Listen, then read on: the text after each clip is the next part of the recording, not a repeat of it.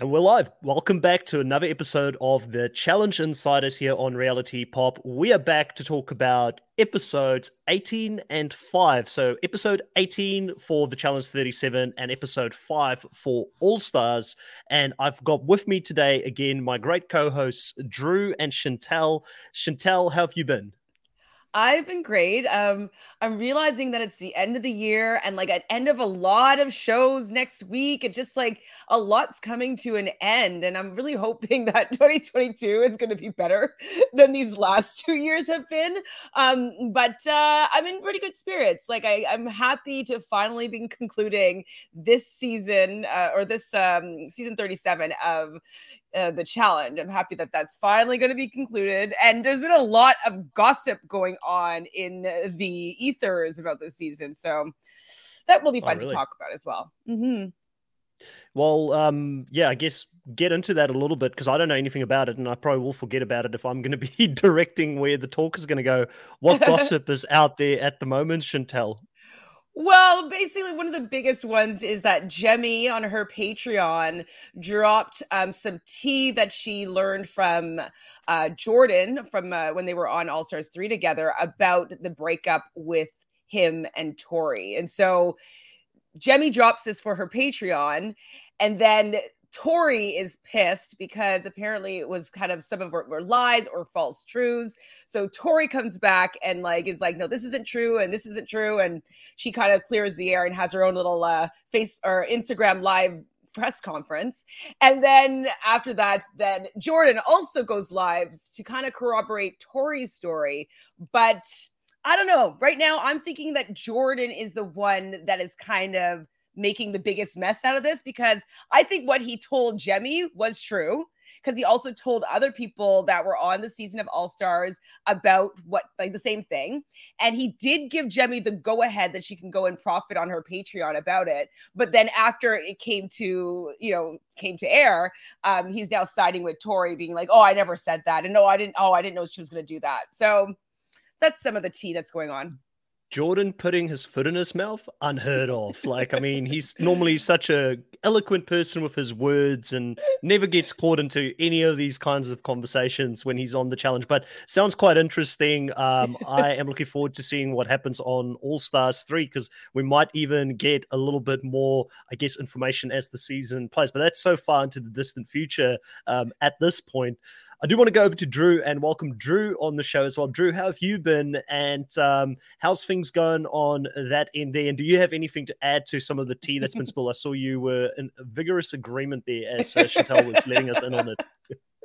Um, so I'm doing well. I think I hit like a wall today and I was super exhausted. I think it's just that like slump, that like last stretch for the final part of the season, you know, the ending is like right around the corner. And I just felt like I was just exhausted uh, today, but I'm doing good. I'm happy to be here. And I do have a little bit more uh, rumors and speculation because the challenge did put out an X's like, oh, what, what if there was another X this season? Now everybody who has an X is just like piping up. You have Natalie getting into fights with Amanda, talking about how she hooked up with Fessy and all this other stuff. So everybody is coming out of the woodwork. So X's all over the place. And my only thing is like, I feel bad for these people because, well, I don't feel bad for them, but it's just like, if the challenge is saying that they're going to like ask people if they want X's, I mean, the challenge doesn't really take suggestions or requests. So if, I mean, them just like stirring the pot being like, who would like another X this season? And everybody pops up. It's like,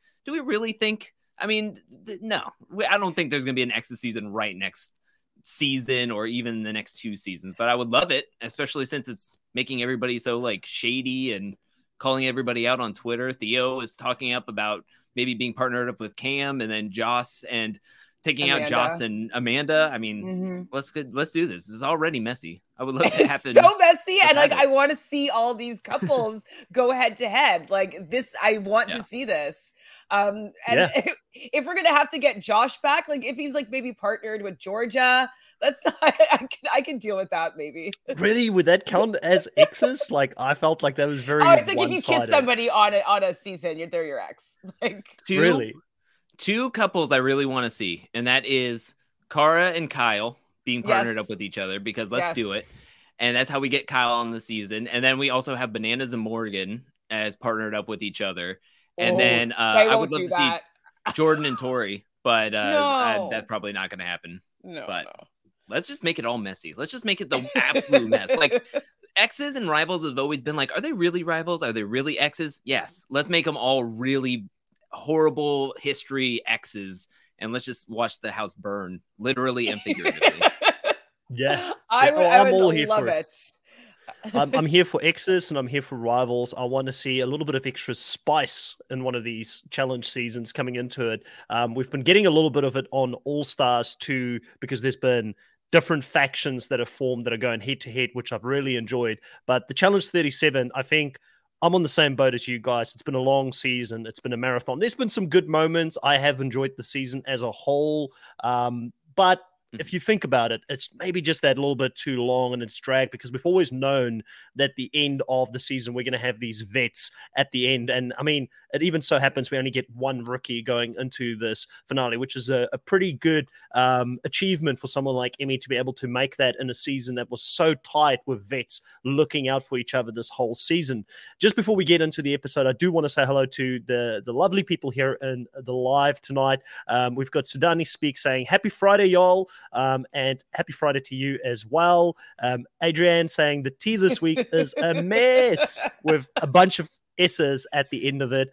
Um, Dolores, welcome back as well. Yeah, it's Friday. Good to see everyone. And the Hangout Room saying, hey, hey, hey. And if I remember correct, I think the Hangout Room, you might be South African as well. I'm pretty sure you've said um, great to have South Africa represent. But if I do, if I misremember that, please forgive me. But um welcome. It'll be good to know if you actually are listening from South Africa or not. Um, guys, let's get into this first part of the finale episode. And we both, or all three of us, had a lot of different speculation and theories out there about what this night of eliminations could mean.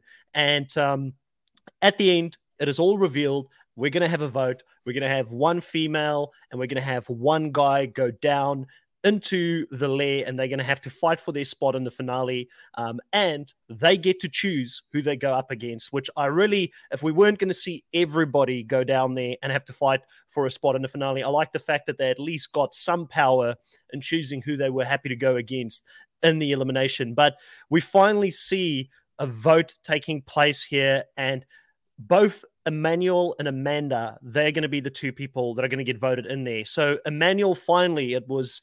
Uh, like the, you know, I don't know how to say this correctly, but he basically, he was, he was woke by this whole thing because he thought he had um, all of the social capital and the strong strategic game this whole season. And in one swell move, it just got ripped away from him. And he realized it was never his social game to begin with. He was always a pawn in the vets game. And finally, all of them turns against him, but hats off to Emmanuel for, you know, he wouldn't have known what he was going to go up against and what the challenge was going to be going down there. But hats off for him to turn back and take a swing at Devin in this situation, who has been gassing him up this whole season and working with him. But like, it, I, like I really though, because like he was like saying that everybody's a chicken for not calling him out. So why didn't he call out C T or call out somebody, somebody else that like he wasn't like a t- chicken about? And so I thought it was pretty like a weak move, considering he was like bl- blaming Kyle for not wanting to go up against him. Um, like it just, so just like whatever, Emmanuel, you're gonna take Devin. Sure, like I get it. You want to win, you want to stay, and I I understand that move, but like, for somebody that was calling somebody else out for like taking the easier route, I thought it was rich. I was like, whatever. Yeah. And I think it shows just how little capital he has, or a little pull that he has with the vets, that Emmy got no votes, even though she was the rookie on the women's side.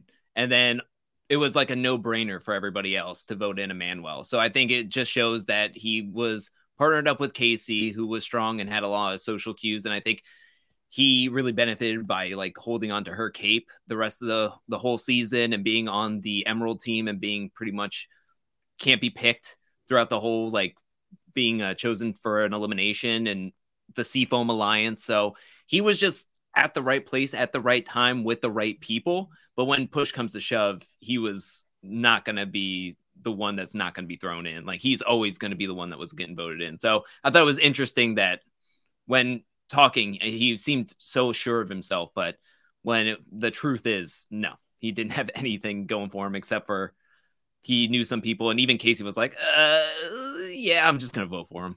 Like, yeah. And I mean, reason not to. Two things I want to address. So firstly, I think he, I hear what you're saying. We want him to pick the big guy, go for C T. And I don't that. want him I to, think... but he he was calling out other yeah, people. And I so you. I want I to live you. up to what he his mouth was saying.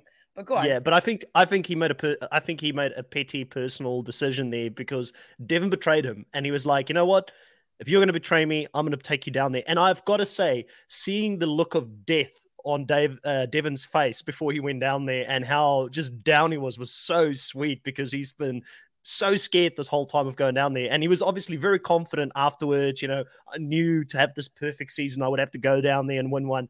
Don't lie to us, Devin. You never wanted to go down there. In hindsight, you're happy that you went down there and it was a puzzle and you could win and put yourself into the next round, but you never wanted to go down there. And then secondly, just wanted to address the Casey one. Hats off to Casey. This is why she's a good game player. She knows what, when to make what move, you know, like turn against Emmanuel, right move in that situation. You're not going to piss off all the vets who probably has a better shot at being back there next season and have got better allegiances with other people that could bite you in the backside if you come back for another season. So hats off for her to turn her back there on Emmanuel in that position. But overall, I was happy to see Emmanuel having to go down there again. I was happy that he finally realized he wasn't the mastermind this season um, like he thought he was, and he ended up losing here. But what happened down there with Tori, like, was pretty interesting to watch. You know, Tori trying to give him information on that second puzzle to help him out. And the things that happened there in regards to the her being called out by Nelson about, you know, trying to help Emmanuel down there and things like that, I, I think there's a lot that we can dissect. And I'm very interested in what your opinions are about Tori helping Emmanuel out opposed to Devin. And if you think it's right, or do you think she should have just stayed quiet because she's both friends with Devin and obviously there's something going on with her and Emmanuel? She should have kept her mouth shut. This is what Tori does. What are they, what were they saying? Typical Tori. Like, this is typical Tori. She wants everybody to, to like her, wants everybody to, you know, want to be her friend or whatnot. And then she always has to, like, put, turn her back to somebody else. And she puts herself in these really b- bad situations. Like, yeah, I get it. You want to have both these people come back, but just keep your mouth shut, because you voting for yelling and, and cheering for one means that you're yelling against the other person. So they're going to be mad, and seeing that you're going to be wishy-washy, that you don't really care for one of them to come back for sure over the other. So it just was like, I was like, Tori, just be quiet. Um, I was impressed that she figured out um, that the co- number combination for the second math puzzle was fifteen. Um, it is a typical Uh, puzzle to be to be fair. Um, they even did a similar one on All Stars two, where they had to match up in segments of fifteen. So that's usually like the, the, the answer when you're when you're adding up to nine, or like numbers up to nine. And so I was still surprised that she was able to figure that out, uh, considering we don't consider Tori to be very smart, especially mathematically. So she has that that uh, I'm kind of giving her props for, but I was so annoyed with her. I was just like, shut up. Shut up. Yeah, I, I, I agree. Uh, if you want both players to win, or you don't know who you want to win, or you're in a rock and a hard place, you just stay neutral, you stay quiet, and you just let the best player win, or the person most deserving to win. And it seemed as though that Emmanuel was having very tough struggles on the second puzzle. And to me, you're about to go into the finals. If you're going to go into the finals, you want somebody who is going to be able to help you out in puzzles. If you're going to be partnered up, if you're going to be in a cell or something to that effect. So why would you want to help Emmanuel out, who is really struggling on the last two puzzles? Why would you want to help him out to get you into the finals? Maybe you're partnered up, maybe you're in a cell with him. And then what's going to happen? And you're looking for him to finish a puzzle. Maybe there's going to be individual puzzles that you can't help your teammate or something with. So to me, it was like, just let them do their thing. And then it, whoever wins, that's the best person to win. And they earn their spot into the final, instead of uh, asking for help or trying to give them help for what you may not be able to help them in the finals, or they might not be able to help you in the finals. So that's where I was looking at it. But mm-hmm. yeah, kind of like when Devin was having to go and watch Kyle versus Josh, and he didn't know who to root for. So he decided not to root for anybody or against anybody. And it, that would have worked in this situation as well. one hundred percent.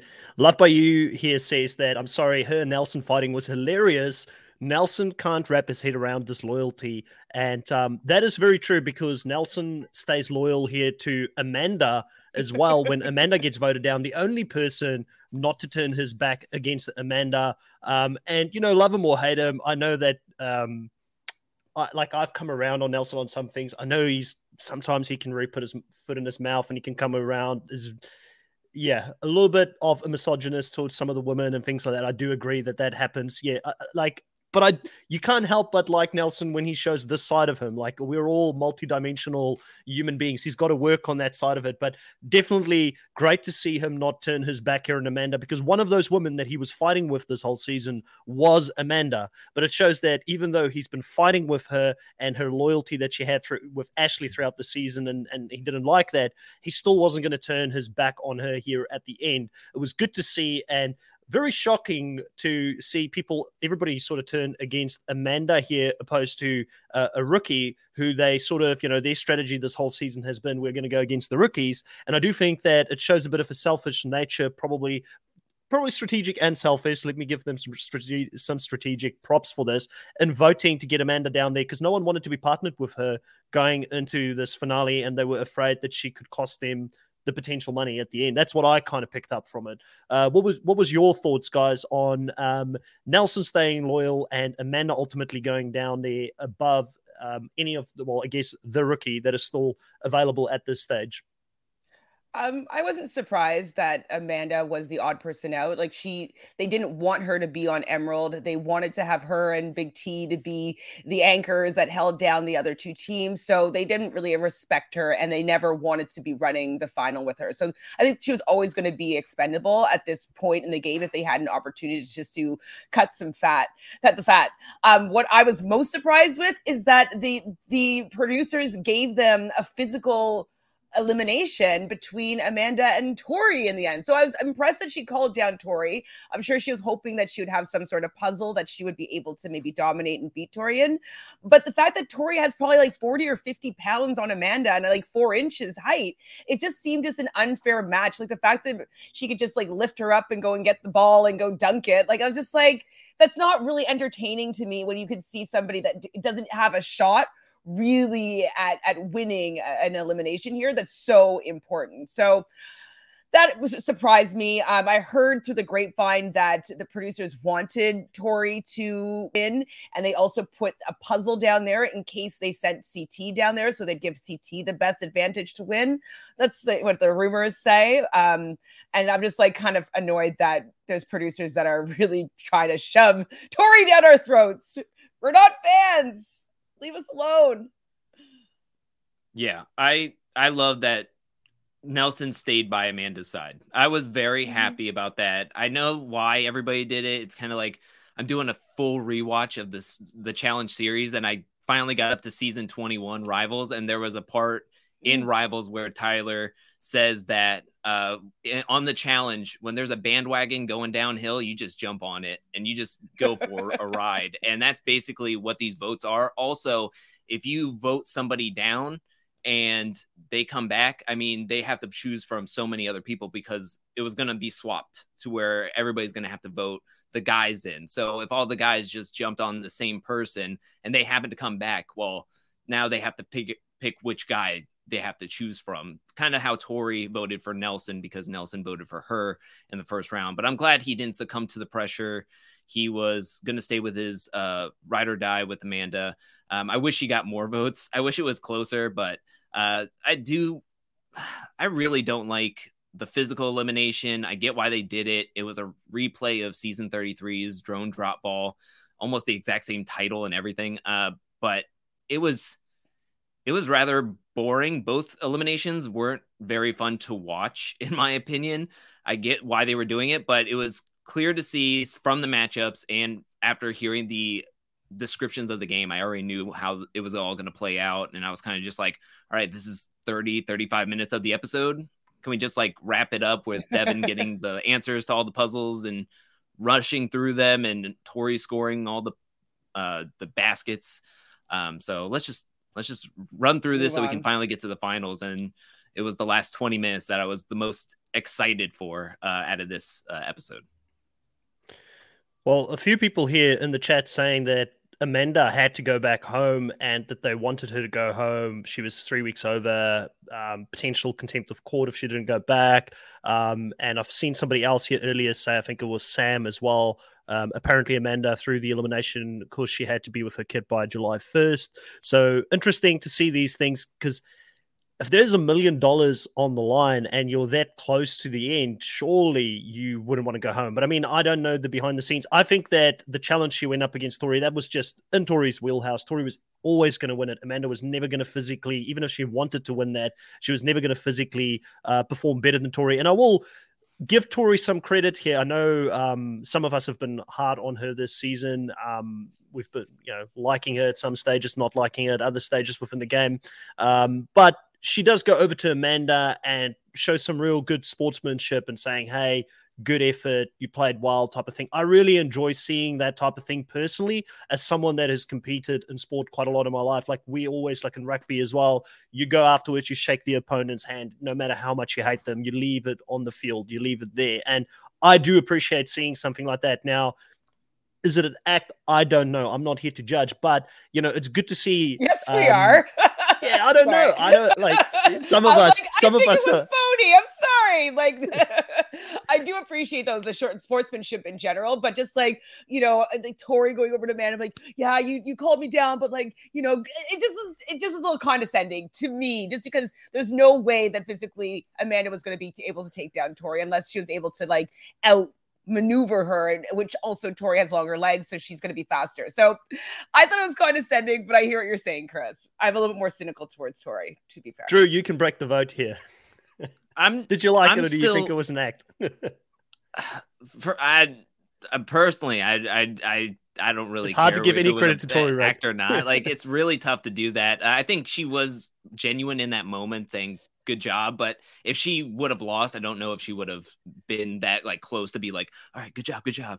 Uh, but that, that comment really pisses me off. I mean, can we, we were talking about how long the season is and how tired we are um, from just doing, for being doing this for like four months or five months, which I love doing this, but it's, it's, it's a long season, and Absolutely. to be in the game playing this season and then also having to go back into quarantine. It's like, I would like, this is a reason why we need to shorten the seasons, or at least shorten the filming time, because if we're having players that have to leave so close to the final, like she played the whole game. She won in elimination. She got to this point and she has to leave because of production ran too long. It's like, all right, maybe not have thirty-six players on the cast and not be doing this for four months. I mean, these are players that have families and kids and maybe other ventures at home. I don't know. It's it's really frustrating knowing how well All-Stars is with only a few weeks film production wise, and then coming to Challenge thirty-seven, which has such a long filming, and then people have to bow out because production ran way too long. It's it's just frustrating. It's so frustrating, because what could we have gotten if this was like not trying to play towards Tori or C T or Devin, and players didn't have to be like, well, I'm not going to give it my all because I have to leave anyways, kind of thing. So I don't know. Yeah. It's just frustrating. That's so I, annoying. I, I, I read another comment on my Tiny Table Talk that got me frustrated, that I don't know if anybody has going into the finals, but there's a portion of the finals that I was just like so frustrated hearing too. Wait, what? Just elaborate on it. Like, you can't leave uh, us hanging. So with the checkpoint number three, you know, with the wires going to the wires and yeah. stuff, apparently C T and Devin were the only two that could figure it out, and everybody took like forty-five minutes. So production had to step in and like give hints to everybody to finally get the ball rolling. And that's when Tori finally got it. That's when uh Emmy got it, and then everybody else just followed through. So Dude, okay, that pisses me off big time, because that was from the Challenge official podcast, by the way. I I, I guess Tori said it. Tori was the one wow. that mentioned it, from what I read from the comment, the person who listened to the official Challenge podcast. So that's where the source comes from. Okay, well, the Go reason ahead. why that irritates me is that okay, this is kind of jumping ahead, but to speculate on what's going to happen, if those cells are going to be competing against each other, like that could have been reconfigured differently and people's fate could have mm. been completely changed if it was mm. like, if they didn't get any hints. And I think that it's completely unfair, especially if there's going to be a new twist and you're, That's and you're match fixing.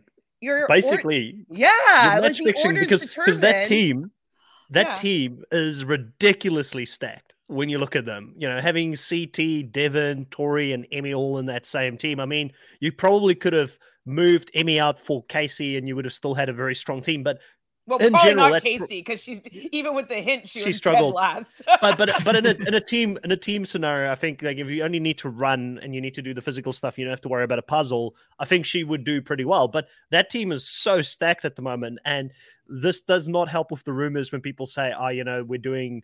Uh, a certain elimination. If C T gets thrown down there, he can save himself on the puzzle, or, you know, we're going to give C T the best chance at winning here by giving him very strong partners.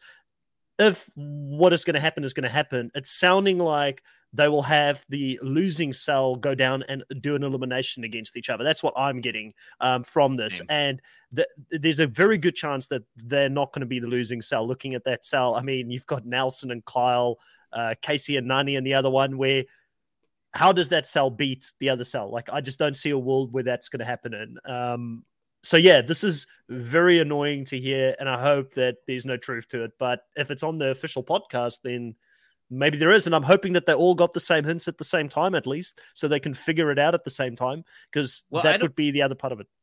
I don't understand why they didn't just do a a timeout, or like uh, mm-hmm. a, you if you get to your puzzle first, you that means you got the time advantages in the other puzzle. You got up the hill faster than everybody else, and if you had a thirty minute to forty-five minute timeout, then whoever got to their puzzle first could have ran off. So if Tori got to the puzzle third, she could have started running off. I think that's fair than saying, oh, we'll give you a hint, and then that's what jumpstart somebody could possibly getting a leg up or whatever kind of thing. So I don't understand why they wouldn't have just done that instead, when that could have been easily better, in my opinion, than somebody giving a hint. Or I don't know how many hints did they give them. I don't, I don't like this, this question mark of juggling questions and stuff. Like, I don't, I don't understand. I don't, I don't like it. Yeah.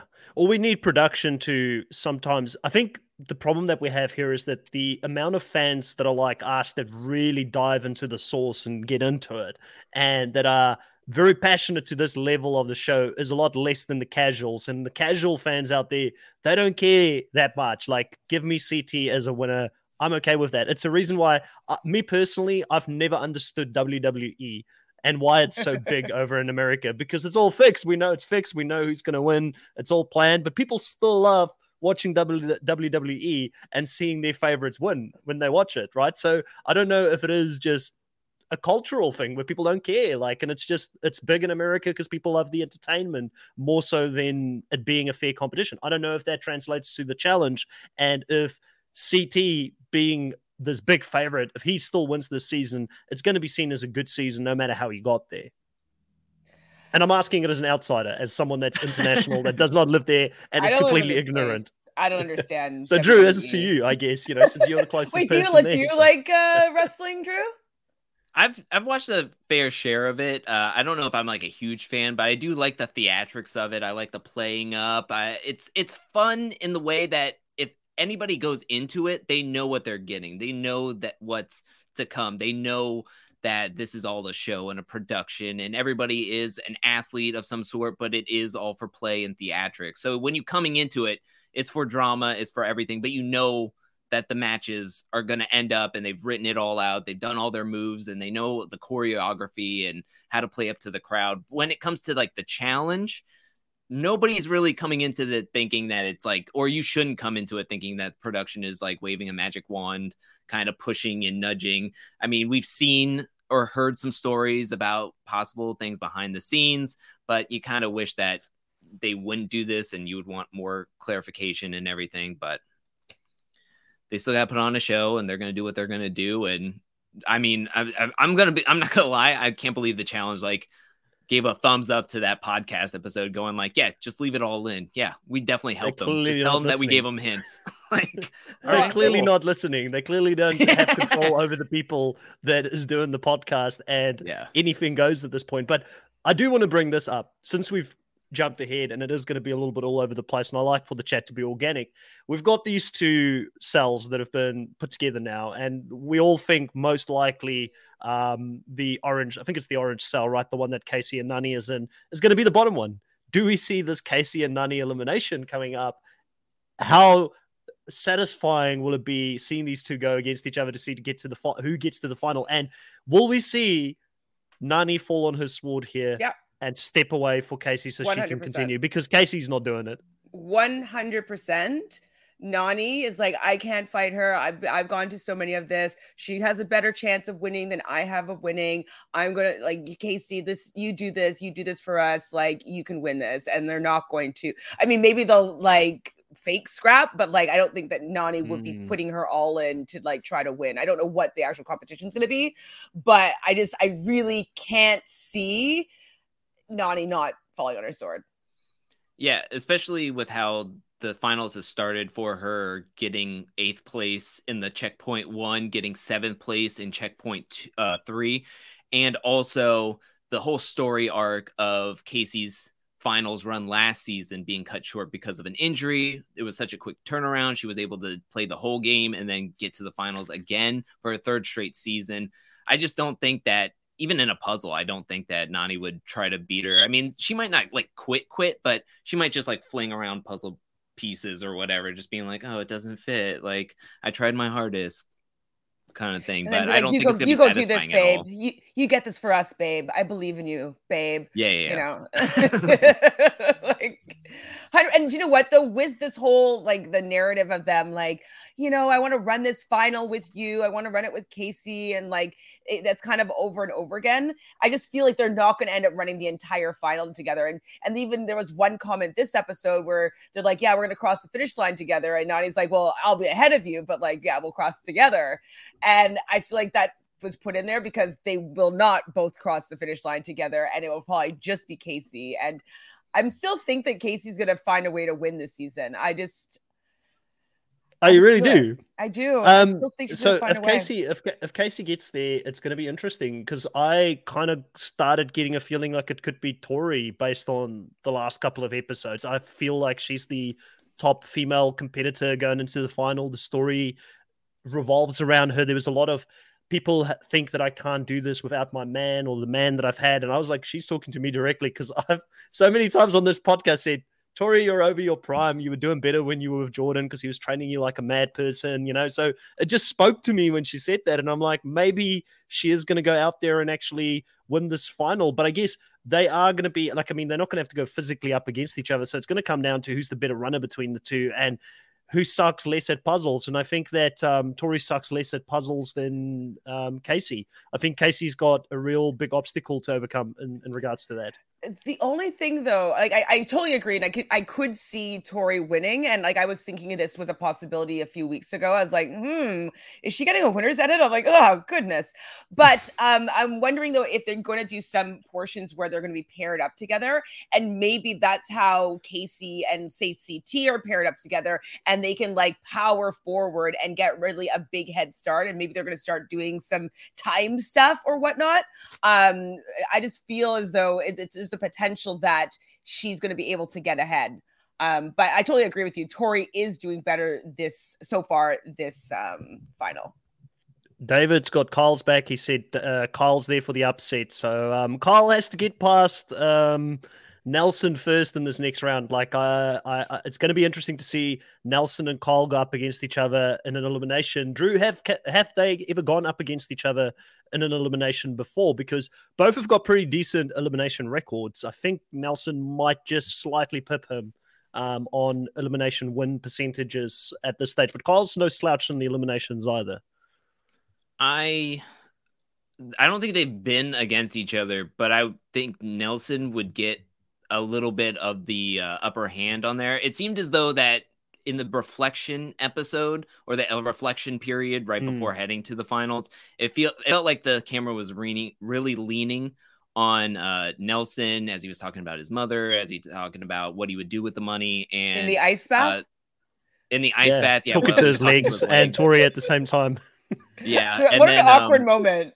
You know, the producers so were like, um, "Can you guys? Can you, Tori? Can you go talk to him right now?" We got yeah. Tori just coming here, he's talking to himself. And can I just say the editing was really weird this episode, because at one point when Amanda was voted into the lair, we had a, cu- a cut to Nelson saying, "Oh, don't pick uh some don't pick Tori because of petty yeah. nonsense. Pick somebody who hasn't played the game. Pick a rookie." But to me, if that was a confessional that happened at that time, or if he was talking about I that agree. specific time, he wouldn't say rookie. There's only one yeah. rookie that she could choose from, and he would have said pick Emmy, which why would he say that? That doesn't make any sense. She's one mm-hmm. four. So to me, it was just like, plus his hair, his haircut. It should have been he pick had like a, he had a, he had a cleaner Nany. cut. He had a cleaner cut in one of those confessionals as mm-hmm. well, where I'm like, this is the beginning of the season one hundred percent, because his hair, he's had some hair growth this season since then. So sense. So yeah, so they definitely they did some shenanigans in who they got in there to do the confessionals, or when they did certain confessionals, and they chopped it in to make it sound good for this specific scenario. But what I've definitely picked up with Nelson is they're trying to make him seem a lot smarter than what he is in those confessionals, which they do to a lot of people, let's be honest. But they're pushing a certain narrative there. They're pushing a certain narrative with him and his mom, why he's trying to do it. And then Nany, on the flip side, she had a confessional where she said, "I wanted this season more than any other season," and then they cut her off before she can say why. So clearly it doesn't matter that she wants it more, because we don't even know, they don't want us to care about, about why she wants it more this season than any other season. So um, there's a clear narrative being pushed. And then C T, obviously, his narrative is, I want to go back-to-back. I might get the back-to-back win here for the first time. So, yeah, it's going to be interesting. It's just, I don't know if I've seen Chantel Casey's storyline this season yet on why she finally wants to, or gets, like she said, yes, I feel like I've done the work. I feel like I deserve it this time. But I kind of like feel like I've heard more about Tori wanting to prove something here than Casey, really. And yeah, it's a, it's a strange one. You know, obviously they're, they're my girls. They're both still on my team. They're the only two people I've got left going into the final. So if either one of them wins, I get a champion, at least in my team for the season. Okay, then we want Emmy to win. No, just kidding. um, Chris can't have anything. No. Who's the other person? Who's Oh, Nany. I have Nany. Um, right? I think. Yeah, I think so. We can, we can Nani's go into not that winning. We know that. Now. Like, at all. Nani's not winning. Um... I guess, like, no, you're definitely right, but the fact that the whole, I think that, like, the the storyline for Casey hasn't started yet. I do feel as though that that cell, the orange cell, is going to go in. We're going to have the moment where Nany falls on her sword to a certain extent to allow Casey to run the final. Then Casey can finish that sentence being like, I need to run this final. I need to do this for me. Do it for Nany. Like, do it for our relationship. And then she's going to, like, have the fuel in her tank to be winning it for two of them, like, for herself and Nany to have a future together. So I'm sure that the that her finishing her reasons why will will happen after um she she beats Nany. That's my thought. Can can I just say one thing about Nany and Uh-oh. that confessional is, where was that last season when your friend of ten years mm. said he was done with the challenge, he was over the challenge, he was going to retire. He chose you after having a very nice speech about being your friend for ten years, and he wouldn't want to run this final with anybody else than a true friend. Yet last season you put in autopilot, and then this season, for some reason, you're like, oh yeah, this is the final I want. This is the one that I really, it's like, what, where was this last season? Like, see you later. Like, have fun getting kicked off this final. I'm already thinking that the orange team is doomed, and she's but heading they, out. Like, they kind of, I don't know if they're trying to misdirect us though. They made it seem like It, we're going to be shocked, and it's actually going to be the purple team that is, you know, because we hear um, C T yelling at Emmy, being like, you know, Emmy, come on, hold, hurry up, or something like that. I don't know if that's Devin. Later on or whatnot, and they're going to be carrying some sort of really awkward, heavy piece. So, and Devin definitely is an anchor for their team endurance-wise. Mm. So I'm wondering if maybe there'll be an upset there, and it will be a C T versus Devin, Tori versus Emmy type sitch.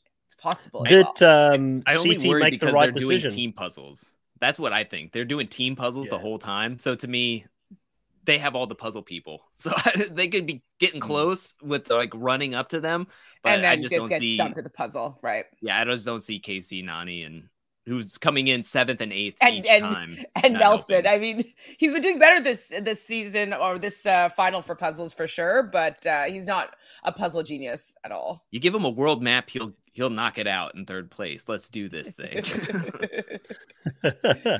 um. So, I mean, on that note, C T was the first person to be able to choose, oh, I guess, if you wanted to jump on Devin's team or not.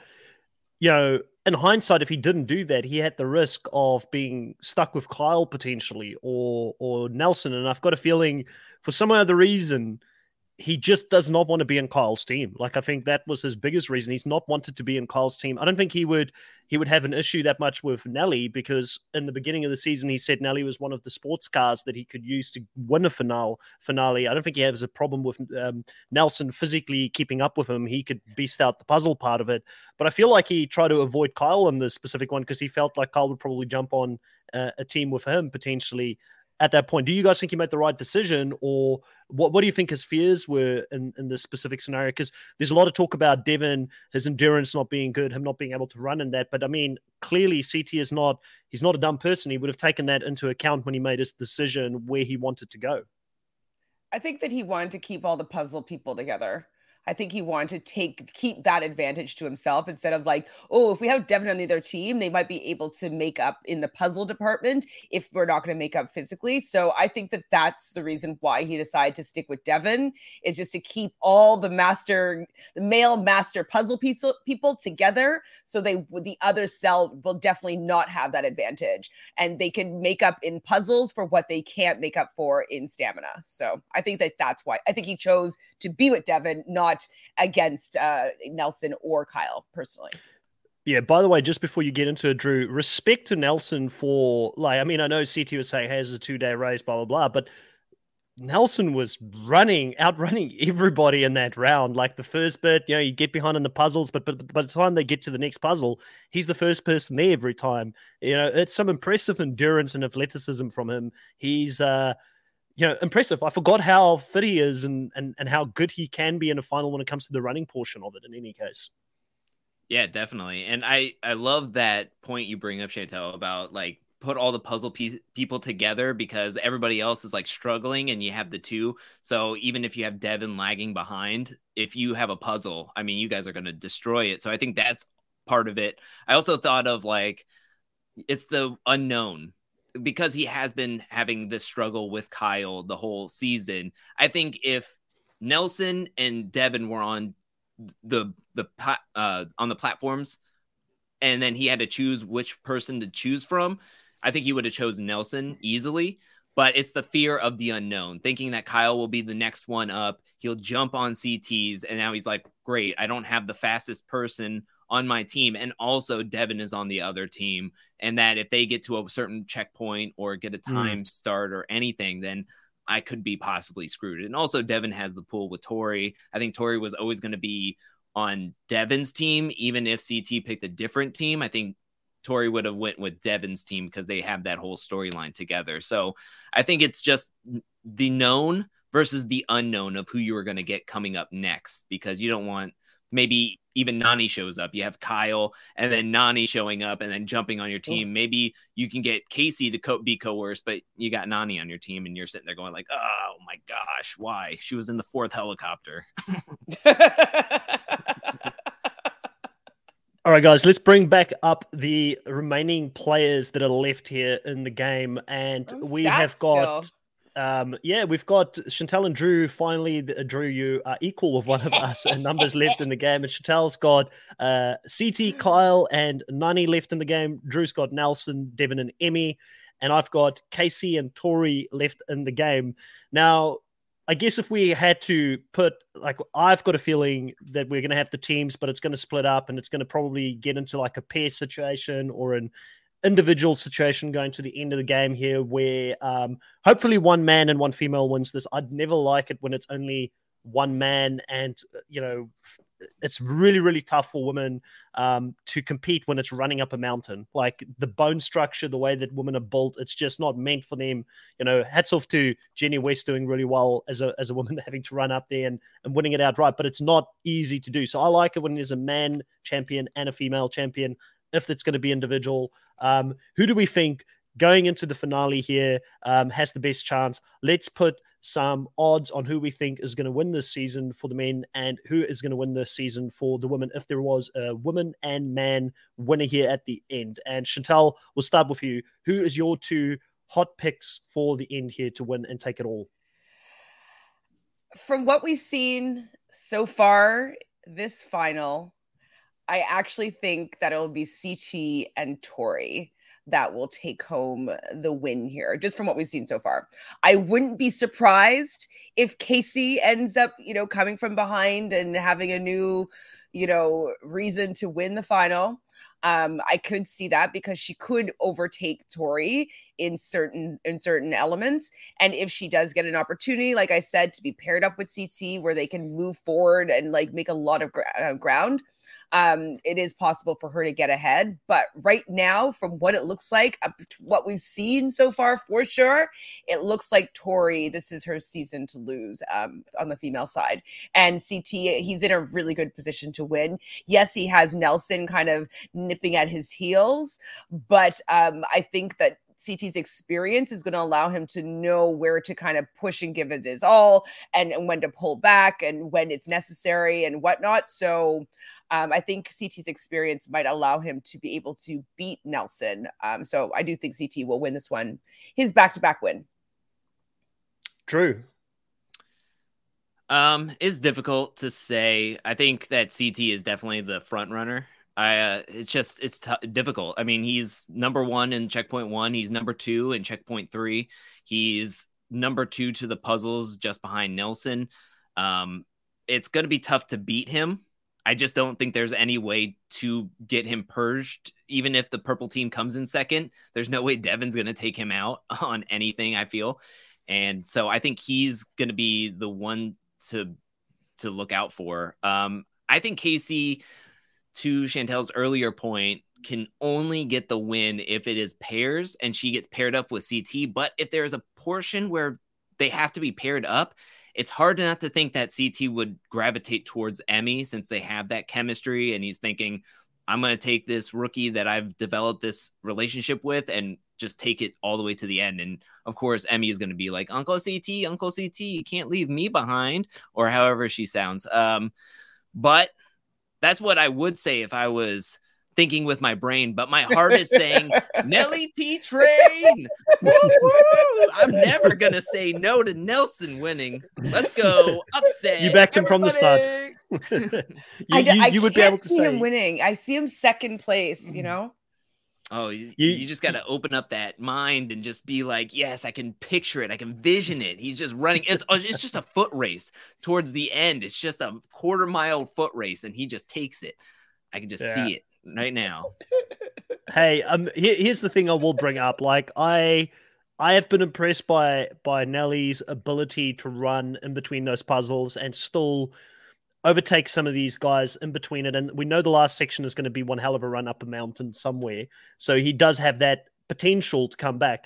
The one thing I'm worried about is that if they do, whoever goes into this additional elimination that needs to happen, that's extra energy that they're going to exert. If it's a, if it's a, a physical thing that they've got to go and do there, how's Nelly going to perform after having gone up against Kyle and something physical? And you know, Kyle is a scrapper. Like, he probably will beat him, but it's not going to be easy. And how much does that um, affect Nelson when he goes and runs the next portion of the finale after that? So we have to keep that into consideration. I have to, I have to go with C T. I mean, the guy is a legend for a reason. He knows what it takes to do it at the end. I think he's got the best shot at winning it.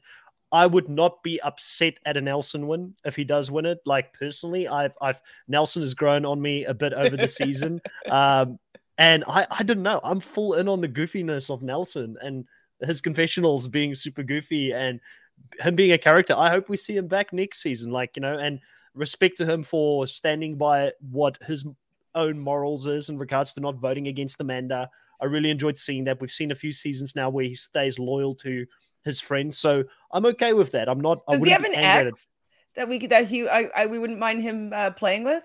I'm just trying to think of who, like, he has had a, things go on. But I can't think of anybody right now. I think he's he's hooked up with a bunch of people on Berna, um yeah, Berna, Berna could yeah, oh, she would be firing. That's a good. That's a good exes uh, duo. Okay, thank you. Yeah. So I mean, definitely, I think there'd be options there for him. Um, and then for the females, uh, I'm gonna go. Oh, it's a tough one. Do I go with my number one pick from the beginning of the season, or do I go with my number two pick for females? I am gonna go Tori. I'm gonna agree with Chantel here. I think that Tori's just had the storyline for me. Um, Casey hasn't had it, but that could change in the end. I don't think um, Emmy or Nany is winning this. I think Emmy's had a really good um, season. We'll probably see her back. She's going to be better off for having run a final here. Um, but one of the things that's quite impressive is Tori's done so many of these seasons, and she mentioned this was her third final that she's running. Casey's had three in a row. It is pretty impressive for her first three seasons to go every single time. So um, is she just better suited to the dailies and not so suited to the finale? That's something that we'll have to see. But if she does win this season, she's definitely up there with some of the better competitors for females that we've got in the current challenge world, um, of people that are still competing today on the proper show. Um, and I do respect that. She's just, again, we've said it so many times, it probably has lost meaning. Not the greatest T V character that you, I'm think, I think she's a nice person. It's just very hard to get behind her in this show um, because she doesn't bring a lot. So, yeah, I'm Tori. Go Tori. You know? At least she makes me feel a certain way. Sometimes I hate her. Sometimes I like her. You know, I'm okay with that. I, I, I'm okay with having that roller coaster of emotions um, watching Tori play the season, because it's better than not feeling anything towards the player that is in the season. You know, so that's me um, on where I think things are going to go. But I think we, unless there's anything else you guys want to bring up here with the current season of the challenge, I think we're going to transition over to um, All-Stars and talk about All-Stars. Nothing. Yeah, let's have Nothing fun else? now. Let's have fun now. Yay. Let's talk about fun stuff. Yay. Summer break. Camp. All right. So we get into the challenge All-Stars two, um, episode five here. And throughout this episode, we see a little bit of that continued tension and rivalry between Tina and Jody. Um, we know that it's going to come to a head somewhere. Um, and I've got a lot of opinions about this episode in regards to how Tina handled the situation, how Jody handled the situation, um, how everything played out in between. Um, we've got the alliance here of Tech, Letarian, Nehemiah. Um, on the one side of the house, they're all uh, in the same room, and they've got Steve, who they think is very tight with them. But Steve has other plans, and he's going to do some shady things um, on his side to try and keep himself in the game as well. So a lot to get into, a lot to talk about um, going into this episode. But I think let's start it off where it ended in the previous episode, with Ayana being one of the two people that got a, the life shield, thinking she was going to be able to use it here this round. But her power gets taken away from her um, when it comes to the nominations. And she is voted in there and takes quite a bit of offense to the fact that she was put into a situation where she can't save Tech in this situation. There's quite a few of these old school players like Ayana and Tina that I think are struggling to adapt to the new game a little bit and the strategy that is being used here um, by the players that have been around for a bit longer and have played a newer school game, like a Darrell, for instance, um, a great example of someone that has played both parts of the game and knows that they have to play strategically. What did you guys think about Ayana, and for the second time here, an old school player being really um, offended by the fact that their power is being taken away from them uh, and not being able to save someone that they want to save within the game? I mean, I like that it happened to Ayana, because, like, I want her to be bitter and I want her to come back for Tori, because, like, she won't let that go, I don't think. And so I'm, I'm interested to see, like, Tori maybe shaking in her boots a little bit for the fact that she, sorry, not Tori, um, what's her name? Um, Jody, shaking in her Jody. boots a little bit for the fact that Jody and um, Darrell p- put her in. So I, I want to see the repercussions of this. I-, I I totally understand why Ayana was pissed. Um, obviously, they sh- really sh- figured out how to nullify that that life um, saver. Um, the fact that Ayana didn't think about this being a possibility, since they just did do that the previous um, week with uh, with Jody's lifesaver, like so, like the fact that she still thought that she was going to be able to use it no matter what if Tech was in trouble, I thought that that was just kind of a little bit like, whoa, aren't you aren't you paying attention to this the game that's happening right now? Um, but I'm happy that she's probably going to be pissed off. I'm I could see her winning a daily and be having some power, and I can definitely seeing her take a shot back, because she said, she's like, okay, you fired, you crossed the line, like, or so, like, she had some sort of analogy that I'm like, yes, go go and get Jody. Uh, I'm pissed at Jody right now. I don't think Jody's going anywhere soon, to be honest. Like, I just think that it's going to take a, a massive effort to get her out of the game at this point, because she's going to win a lot of dailies and she's going to be good down there um, in the arena as well. Sorry, Drew, I jumped in there. Um, what's your thoughts on Ayana and uh, this whole situation um, that happened, and with Jody and Tina, I guess, since we started touching base on that as well, because that's what Jody wanted to happen here this specific episode. She wanted um, to pay Tina back for putting her in, in the previous round, which is fair. You come for me, I come back for you. It's nothing personal. It was a little personal. Let's just be real. It's a little personal. Uh, but what I love about this moment is that, so last episode, we learned that there was a five-person alliance on both sides of the house. And as we go further into the game and moves that are happening, it just seems as though that, like, some people start gravitating towards different alliances. Like, Jody was picked up to be in Brad and Darrell's, which of course that was going to happen because they were really close with Derrick. But now mm-hmm. Ayana doesn't like Jody. So now she likes Tech, of course, but now she's going to be brought into the Nehemiah, Tech, Letirian alliance. Of course, Kendall. And we knew Janelle, who hasn't had a confessional since the first episode. We knew that she's very close with Darrell, but she's not technically in the alliance, but she's going to be a sub contractor in the alliance. I just love this way of going about it, because it's not just like two alliances butting heads with each other. We're actually seeing it evolve and seeing, like, strategy and people just starting to pick up speed, kind of like a, a snowball going down a hill. It's just like, as the game is progressing, there's two snowballs and you're just trying to see who can gravitate more players towards your side and who is more connected and everything. And I just love it, because as we go further, it just seems like the house is just evenly splitting itself, and that is just going to wage war on each other, because now, of course, the format is solos, pairs, or teams on the dailies, mm. but really it feels like there's two teams going at each other, and it just is exciting. Uh, the only thing is, is that if you keep throwing members of your of the other alliance against each other, one of them is going to be coming back, and the they're going to have a life shield, so they're going to be able to be saved. It's just having to take shots at other people or having to try to keep them safe and everything. So um but i'm i'm i'm just excited. I just love the way this game is shaping up and how everybody is taking it in strides. When there's a shot fired, it's not like, oh, it's a personal attack, we were friends. No, it's this is a game, and I'm going to do whatever I do, can to take you out, or you've shot a fire at me, or you fired a shot at me, I'm going to take a shot back at you. And I don't think anybody is worried about it either. You said Jody is the, you don't think Jody is going to be going anywhere because she is a strong competitor. I don't think if Ayana was in power that she would have a second thought about throwing Jody's butt in Probably, there yeah. against Him. Whoever she wanted to go up against. But Jody's going to win. I wouldn't even care. But that would be so exciting, because you're not worried that, like, oh, if I send a shot at Jody, she's going to come back at me. I don't care. Like, Ayana doesn't care. Like, that's yeah. what's fun about this show is, like, oh, you're a good competitor? I'll throw you in against Kendall and see if you can win against somebody who else who is strong. And I'll take at least somebody out on that side. Of the, that's yeah. They're not afraid of taking the shot. It's awesome.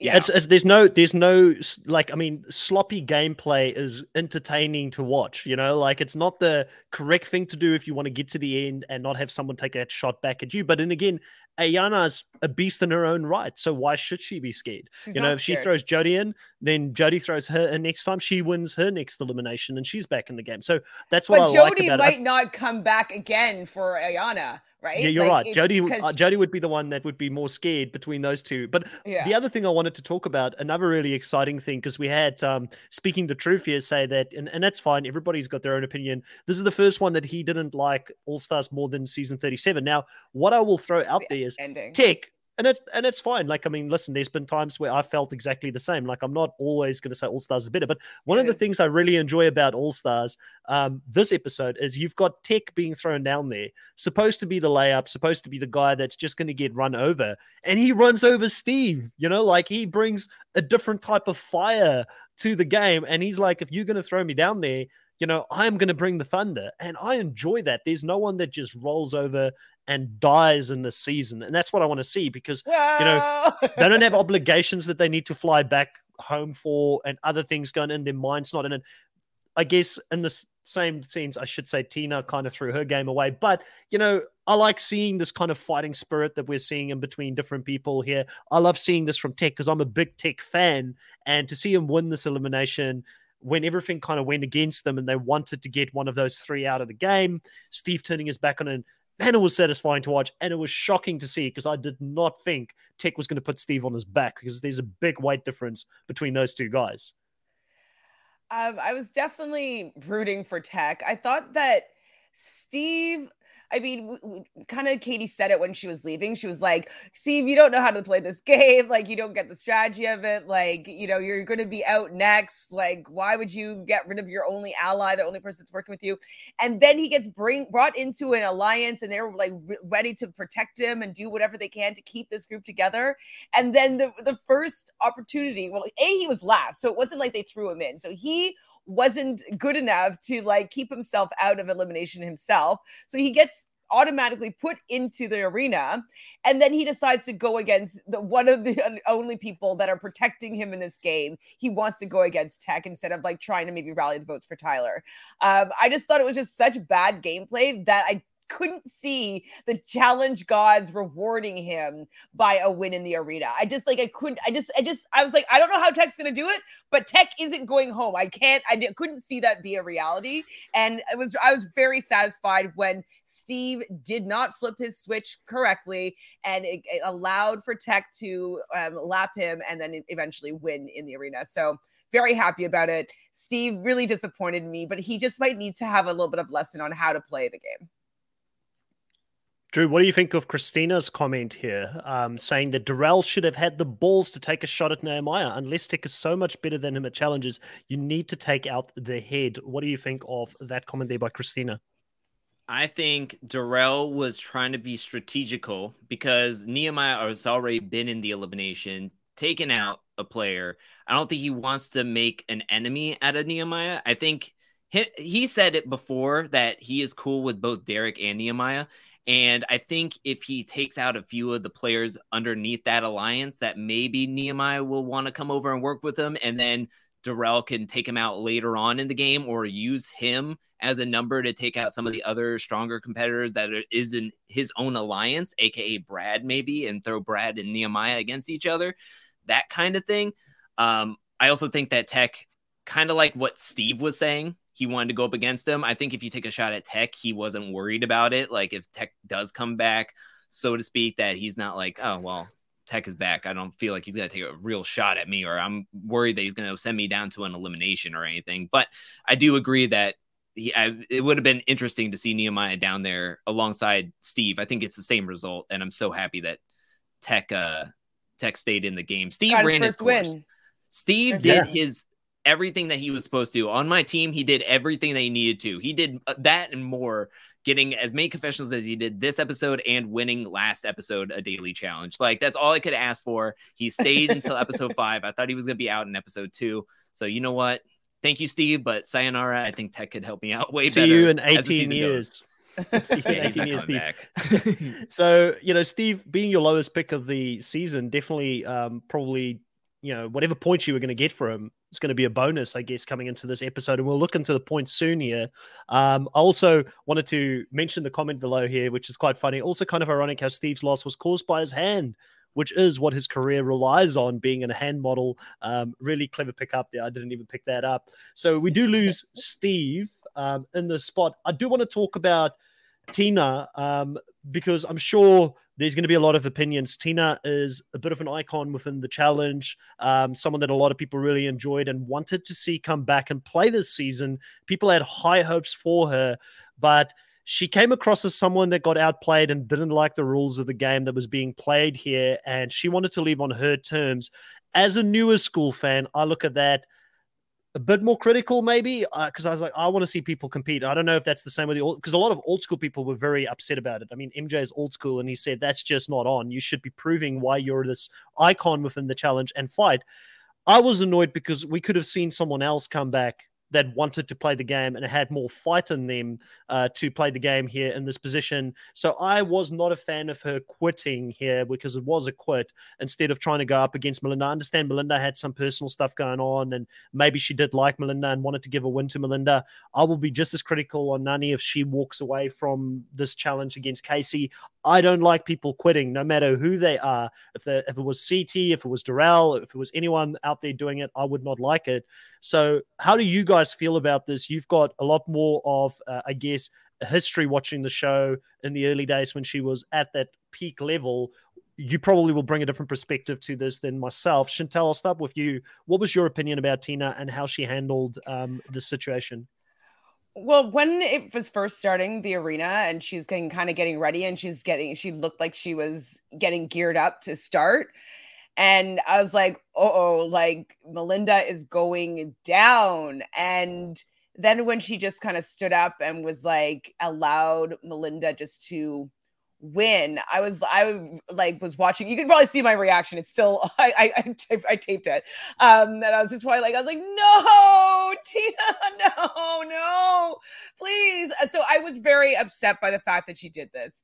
Um, I understand where she was coming from because it's kind of a, it's a really hard to assimilate to this new school type of game. And she, I understand also falling into your old ways and how you were and her being angry before and like the dynamics that she had with people. And so I think that she was wrestling with who she was, who she is now. And if she were to bring that anger back, all the growth that she's done in these last fifteen years, would that be going to waste? And so I think she was really having like a, a, a crisis within herself that she didn't want to revert back to an old version of herself.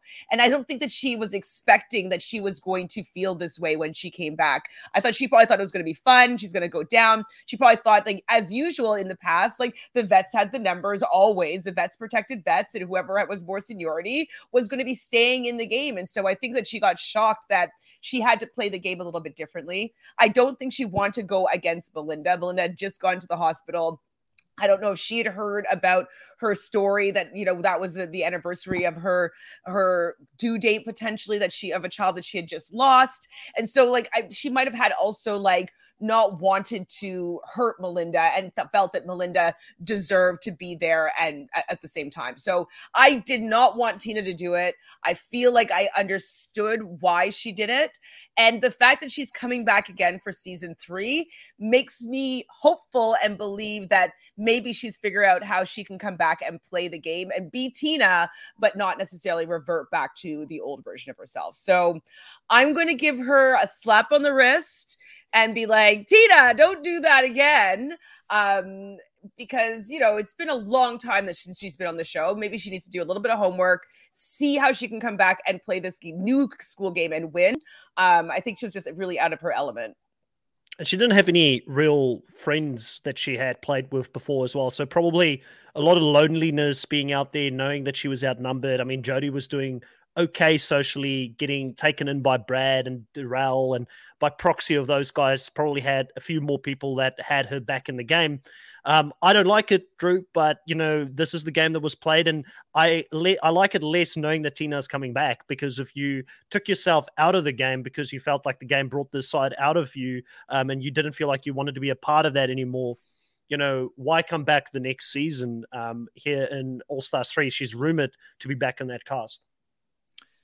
Yeah, I'm just, I'm confused more than anything. I did a season three All-Stars uh, rumor cast video, and I was like, cool, she's going to be back. And then after watching the first couple episodes, I was like, I'm excited for this. But after the banging of the pots and pans, calling everybody fake, saying everybody watch your back, and then to seemingly quit, and then to know she's on the next season is baffling to me uh, of the challenge to like, be like, yeah, you can come back if you want to after pulling this. Quitting. And mm. and for her to be coming back so soon after this, and then also to have possibly Veronica on the season with you, which I would think that would just bring up the other side more, since that was somebody who you were very buddy buddies with, and you were in what was known as the Mean Girl Alliance, and you're sitting here going like, I don't want to be the mean girl anymore, or I don't want to be that side of me. But I don't know. Maybe they do change a le- turn a leaf, and maybe they do uh, play the game differently together. And maybe she feels better having Veronica in the game and to bounce ideas off of. But yeah, it's just weird. I I was so hesitant to put negative two for disqualification on that on that elimination, but I did not. I did not because it was a pure quit. I mean, so but it, it was frustrating. It's frustrating overall, in my opinion. But listen, Tina's still gonna Melinda, have her fans. Woo! And Tina's still gonna have her fans, right? She's got Doctor Phil here saying he was supposed to be gone, Drew. Like you, that was like saving grace there. That like Tina quit. Still here. Just says that Tina's elimination move was all about her ego. If she wanted Melinda to feel good, Tina would have at least gave the illusion that Melinda earned the win by competing in it. Um, and Doctor Phil asking if Kenny and Evan is on next season. I don't think either one of those two They'll are on next season from... Yeah, um, and they've been, yeah, from rumor and knows that they've been blacklisted by the challenge and won't come back. So um, do a bit of reading up on that. We won't spread anything further on this podcast, but go read up on why they're not currently um, on any of the challenge seasons anymore. Because Kenny is like, what, thirty-three or thirty-four? He's not, not even that no, old, he's right? Older than that. He's born in, I think. I think he's born in like eighty-six, maybe? thirty-five then, about. Yeah. So, yeah. So anyways, um, we move on and we talk about the rest of the things that happen here in this episode. Casey being one of those people that got extremely lucky, um, didn't complete the challenge with the trampolines, which, by the way, loved the daily challenge, loved the trampolines. It looked like something I would enjoy doing myself if I was playing the challenge, jumping up and then having to get these puzzle pieces at the top. And Casey gets one of them, but then continues to fall uh, badly after that. And uh, she says that she was nearly drowning a few times uh, down there when she went. And she um, also goes back into old habits and quits this challenge, saying she'll take her chances um, in the arena rather than complete it. Um, and we've got to be fair, you know, Casey's in my team. I'm shouting for Team Casey all the way this season. But again, she quit here in this specific scenario when other people went through similar struggles, but still continued on. And she gets extremely lucky here that Melinda is um, disqualified from, I guess, competing and medically disqualified from completing the challenge. Otherwise, she would have been down there um, in that specific spot. Um, overall, what would you, what were you guys thinking of Casey's performance and overall this daily as a whole? Because there were quite a few people that looked like they were struggling. It wasn't just her. It was also um, Jemmye a couple of times. She got back up. Uh, Jasmine, which had probably the moment of the episode, uh, showing her kids not to quit when she kind of felt like she took a couple of hard hits there in the water. Um, and then Melinda being medically disqualified. And Chantel, I know you're always heavy on the safety aspects of um, these challenges. What were you? What were your thoughts in regards to this challenge as a whole? I really enjoyed it, but it did look like quite a few people were struggling on this. Yeah, I thought it was a good challenge, but it just seemed like for some of the smaller girls that those puzzle pieces were too far out for them to mm. be able to easily slap them down. And I think that that's in the design portion of it. Um, like it just seemed very hard for somebody that's like five feet tall to jump up and hit that. And when you're not able to hit that, you're going to fall awkwardly and very easily, like knock yourself out. And so I think it was kind of dangerous that they didn't make it as easy for anybody at any sort of height level to be able to jump and get those puzzle pieces down. Um, but for what they had to do, I like the fact that they had these trampolines and they had to go jump down, hit the puzzle pieces. They had to do it multiple times, so they're going to get tired, which is great. I like that people have an opportunity to do well or catch up. Um, and then they had a puzzle at the end. So I love any kind of uh, challenge that has multiple elements that people can excel in certain bits or excel in all of them. But like it has an opportunity for everybody to do decently well, except for short women, it seems. So I wish that it was a little bit more fair in that regard. But on a whole, I thought it was a good challenge. Um, with the Jasmine and Casey of it all, I was just like, Casey, you had me rooting for you last week. Like, why'd you take that away from me? I was like, oh, whatever. I hope that Casey goes home then. If like she's gonna just quit like that and be like, I'll try my hand at the at the arena. It's like, okay, Casey. True. Yeah. I mean, this season may lack in explosions, but they make up for it with trampolines upon trampolines upon trampolines, literally. And heights um, over water. Yeah, exactly. Um, I do agree with Chantel with the the the women were having a much more difficult time during this. I mean, Tech was going up against John A, and Tech was just easily jumping up. His head was like going over the puzzles and just absolutely destroying them, where John A was having troubles getting to the block. She actually had to just do it one line at a time for each block. So it looks like she had to do it like six times to go up those trampolines to get all the puzzle pieces, whereas majority of the men just had to do it three times, or if you're Steve, you do it twice, and then you swim a huge lap to go get that puzzle piece uh, and be... If if uh, Jasmine had the moment of the day, which she does, uh, Steve had the bonehead play of the day, which was getting those two blocks down at the same time and being like, yeah, I'm, I, I, I, this is a big risk, but I'm going to take it. And then it just being taken off in the current, just bye, bye block. You could take Steve with you, I guess, because he's going to be sailing away too. um, I was wondering about that though. Couldn't he have gone up and like done the trampoline bit and at least be a little bit closer to the puzzle piece, or did he had to like swim from the shore to go get it? I think he had think... to swim from the shore to go get it. I think he was. I think he had to leave one of them in there in the water because Darrell or someone was shouting at him, "You can't bring both back at the same time." Tech. He went or Tech, yeah, and he came. He came in with one of them, and the way it looked like, he had to go back and go get it afterwards. Yeah, he no, I know he had thought... to go get it, but I was just thinking that it might have been faster for him to go and like go do the trampoline bit, and at least like jump towards where the puzzle piece was. But I couldn't yeah. really well... tell where the puzzle piece was floating. Well, I think what Steve was thinking is that I'm going to save time by not having to go up the stairs again, and I'll just go swim out and get the puzzle piece. So he's not going to sit there and go like, this was a bad idea. I'm going to go up the trampoline again to get to the puzzle piece quicker. I'm just going to go straight from the shore to get the puzzle piece, even though it is far out away, going out, drifting into the middle of the whatever ocean that is around there. I can't remember. The Gulf of Mexico. They're in Cancun, right? I don't know where Cancun is. They are. Yeah. Oh, P S Um, Kenny's born in nineteen eighty-three, so he's thirty-eight. Oh, there we go. Um, also, Adrian says here that Tina leapfrogging her way to the puzzle pieces was amazing to see. Um, awesome. Obviously, uh, T J gave her a little bit of stick for that, which was always funny to watch. And definitely there's moments that Tina brought that made the show really good. I mean, we're probably better off for having her here. It's just the whole thing about her coming back after quitting because the show makes her feel bad about where she is. I, I'll have to get my head around that, but I don't want to judge her before I see her in season three and what she brings to the show, you know, um, at that point. One thing I like, though, with like her leapfrogging and T J giving her a little bit for it, um, is that she's not afraid to like give it back to T J. And that's another yeah. thing that I appreciate about these old school players is that T J isn't somebody that's above them. They're kind of, they're they're on the same level. They're colleagues. They've been doing this the same mm-hmm. amount of time.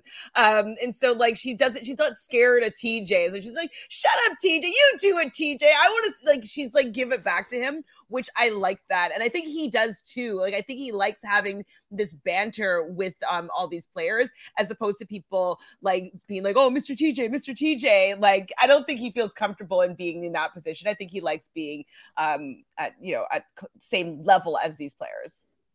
Yeah. Google Gobble here says that at least Casey tried a couple of times before she gave up, before she might not have even done it at all. And Christina also agrees there with her. So a little bit of growth there from Casey. Um, I'm not going to be too down on her for this specifically. I mean, there's going to be many more uh, dailies that she hopefully will complete and will not be a weakness of hers like this one specifically was. Um, but overall, we see that it gets very close between Brad and Darrell here. And Brad, um, he has spoken to the camera strategically a lot this season. You know, we were talking about, hey, you know, Nelly is getting some of the strategic to- uh, talk on Challenge thirty-seven. It looks like Brad is being seen as the one that talks about reason here from the start. He made a comment early in the season when Derrick and Jody got the power that you don't want to be the first people to um, get power and show your hand. And again, here he's saying when he knows that it's between him and Darrell, he'd much rather have Darrell get the, the smoke coming his way by getting this win because, you know, Darrell is going to make the moves that's also going to benefit him. I'm starting to get very strong vibes from Brad here. I think you made a really good pick, picking Brad as your first male pick here this season, Drew. He's going to go deep, and I feel like the show wants us to see him as someone that is on the right side of how things are going to play out this season quite a lot, and they're giving him a lot of confessionals, um, and he is looking in pretty good shape. He's doing well in these dailies.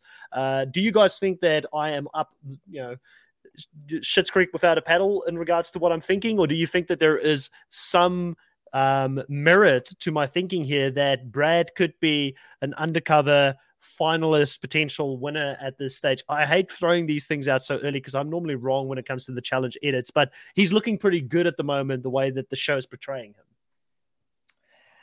I don't think, I don't see Brad being the winner, unfortunately. Um, Just from what I've seen him do in the past, like he he's always going to be the person that someone's going to throw in. He does mess up sometimes. And so I just don't know if he's going to be able to stay in this power position. He, he saw he was very eager to be like, hey, Jody, you want to work with me? Like he wants to really get protected and insulated by like having Tori, I keep calling her Tori, Jody on her, um, his side. And so I think that that's because he knows that he's kind of vulnerable. He's kind of left a little bit open there, even though he is in this group.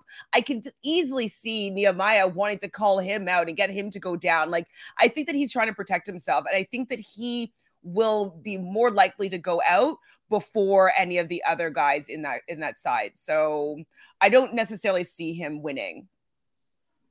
I'm, I'm, so a lot of the players that have not gotten as many confessionals doubled their confessionals this time around. And Brad was one of those players. I think being in the Alliance and having that strategy talk really helped bring out more of his character and more of the way he views this game.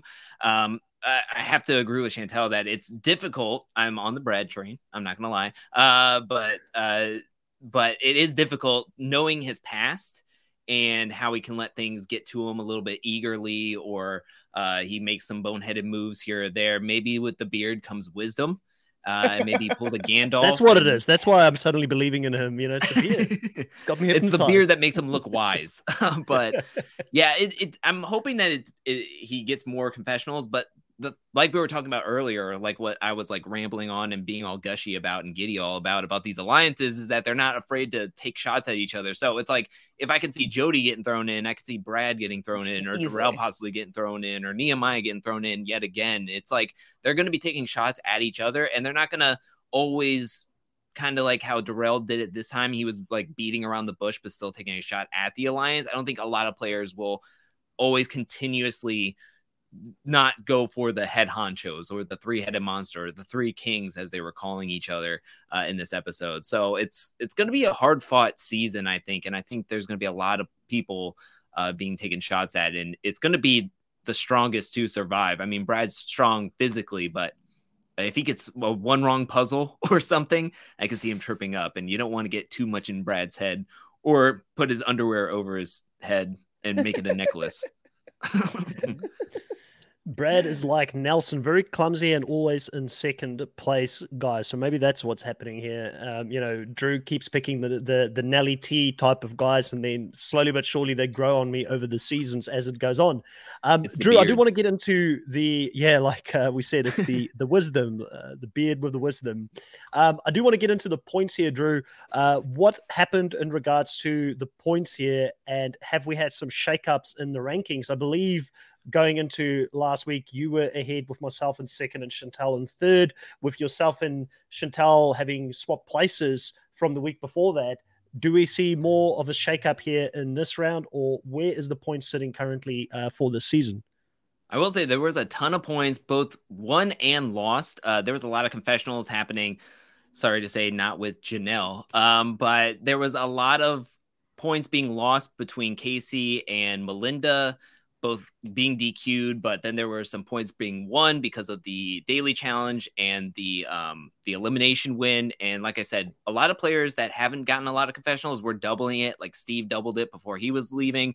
Uh, Tech also doubled his confessionals over this over the course of the past four episodes, which blew my mind. I thought Tech would be in every confessional going forward uh, in these episodes. Um, so when it comes down to it, only one point separates third and second place at this moment. uh, uh, Chantel had a huge resurgence from only having like one hundred twelve points last uh, last week. She got one hundred thirty-seven points now, with Jody as her front runner at thirty-seven. Um, everybody else is in the teens, uh, with Letirian not getting a lot, Janelle, Tyler, uh, and M J. Sad to say that he's only gotten fifteen points and fifteen confessionals. Uh, Chris is in second place with one hundred thirty-eight points, only one point at the moment. Darrell is your leading scorer at thirty-one. Um, he's tied with the same amount of points with, as Derrick, who has already left the game from last week. So um, luckily you have somebody in the thirties. Uh, the lowest person that you have is Kendall, with only five confessionals on the season. I think that was in episode one slash maybe one or two in the last couple of ones. And then I am in a bit of a lead with one hundred sixty-five points. Um, Nehemiah is at my highest score, is at thirty-seven. Ayana is really pulling it here with the past couple of episodes, with a lot of confessionals, elimination wins, with twenty-six. Um, at this moment, the top scoring men, man and woman, because this is the halfway point, the top scoring man and woman at this point is Jody and Nehemiah, both at thirty-seven.